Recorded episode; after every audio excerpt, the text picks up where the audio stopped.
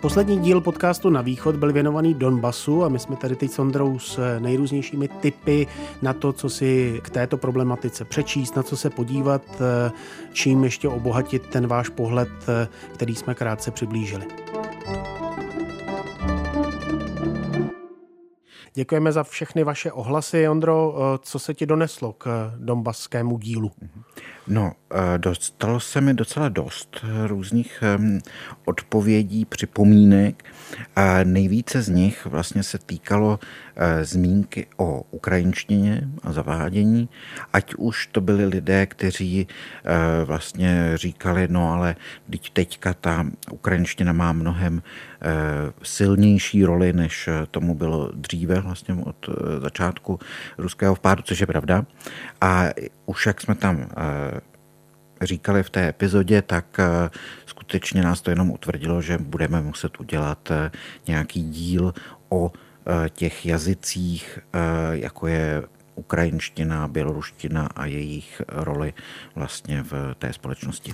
No já se ti musím přiznat, že já jsem dostal doma vyčiněno, že tě nepustím ke slovu, takže přísahám, že tě víc budu pouštět ke slovu a budu mlčet a mlčet. Eh, pak jsem dostal eh, dotaz na to, jestli Janukovičova rezidence v Mežhirie skutečně stojí jenom 75, nebo stála 75 milionů dolarů. Ne, pravděpodobně nestála, ale je to ten jediný konzervativní odhad, který máme k dispozici. Velmi pravděpodobně eh, stála mnohem více, stejně stejně jako celý biznis Viktora Janukoviče, ale tohle je jediné číslo, které tak jako sedí v tom nižším konzervativním odhadu, ale je velmi pravděpodobné, že to stálo daleko víc. Takže děkujeme, že nás posloucháte a teďka pár tipů na to, eh, co si můžete přečíst, na co se můžete podívat. bych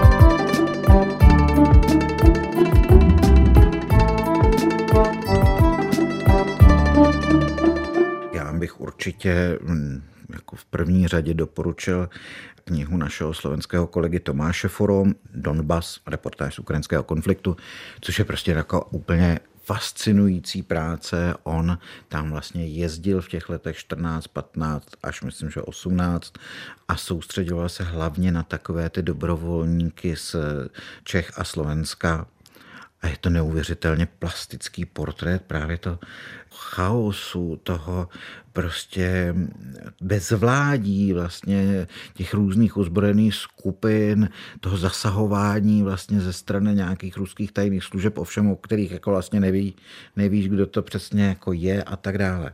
Já tam teda připomenu, že samozřejmě ta knížka eh, obsahuje i neuvěřitelné příběhy Čechů a Slováků, který se v tom Donbase po roce 2014 na té ruské straně pohybovali. Tomáš úplně neuvěřitelně s nima dokázal navázat navázat kontakt a popsat ty jejich bizarní osudy, takže i tímhle je to samozřejmě eh, silné, byť je to teda jako velmi smutné čtení. Za mě pro to pochopení toho sovětského člověka a vůbec té sovětské mentality, která s tím Donbasem byla, spojená, tak fakt doporučuji Světlanu Alexievič, doba z druhé ruky, konec rudého člověka, protože to je přesně ta věc, která na, na, na Donbas velmi přesně sedne, byť se týká celého toho Sovětského svazu a musím říct, že tam i vlastně taková ta nostalgie po té sovětské minulosti, po tom pořádku a té jistotě, byť byly velmi, velmi zvláštní, tak eh, ta tam zůstává.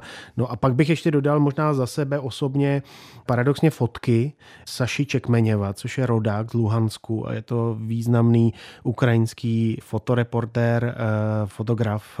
Jeho fotky z Donbasu, jako z let 90 které vyšly v knížce nazvané Donbass eh, a jsou, jsou k vidění různě, tak ty jsou jako fakt fascinující tím, jak jako, jo, ty, ty, ty, jako to opilství a, a te, jako ten kriminál tam na tohle, to všechno z toho člověk jako cítí a zároveň to ale není jako, ty fotky nejsou senzacechtivé, jo. On, on fakt jako ty lidi má rád, narodil se a když jsem se s ním v Kijevě bavil, tak tam je fakt i zajímavý ten jeho osobní vhled. On říká, já jsem jako mladý kluk v roce 1988 nastoupil do armády jako ruský občan Sovětského svazu z východní Ukrajiny, z Donbasu.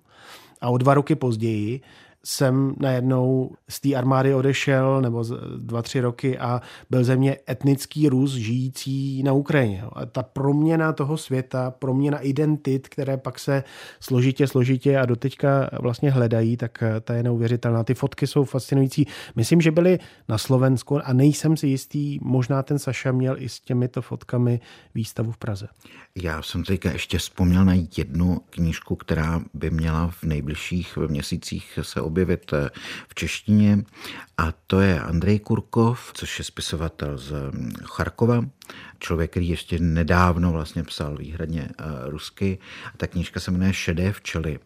A je to přesně o tom divném konfliktu let 16, 17, 18, kdy hlavní hrdina žije ve vesnici, která je v té šedé zóně mezi těmi ruskými a ukrajinskými pozicemi a on se tam tak nějak snaží přežít a pak někam odjíždí a, a od, vlastně zůstává v té vesnici, protože on tam má ty úly. Jo, to je mimochodem znáš to asi úplně stejně jako já, že spousta lidí, když jste se jich ptali na, u té fronty prostě ve vesnicích, jako proč pro boha tady zůstáváte, když prostě tady neustále něco padá, jako a už vám to zabilo čtyři sousedy.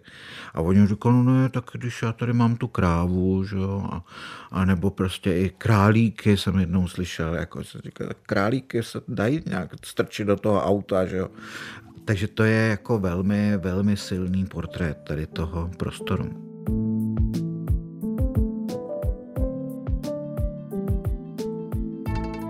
Tolik naše typy k Donbasu. Samozřejmě pište, pokud máte jakékoliv další, určitě oceníme i my.